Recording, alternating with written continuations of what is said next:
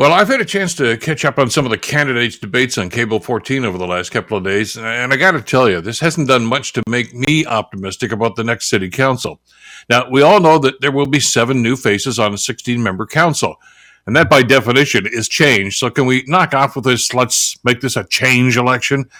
My concern is not that there will be so many new councilors, but who will fill those seats? Frankly, there are a lot of people running for council this time that clearly don't have the knowledge of some of the key issues.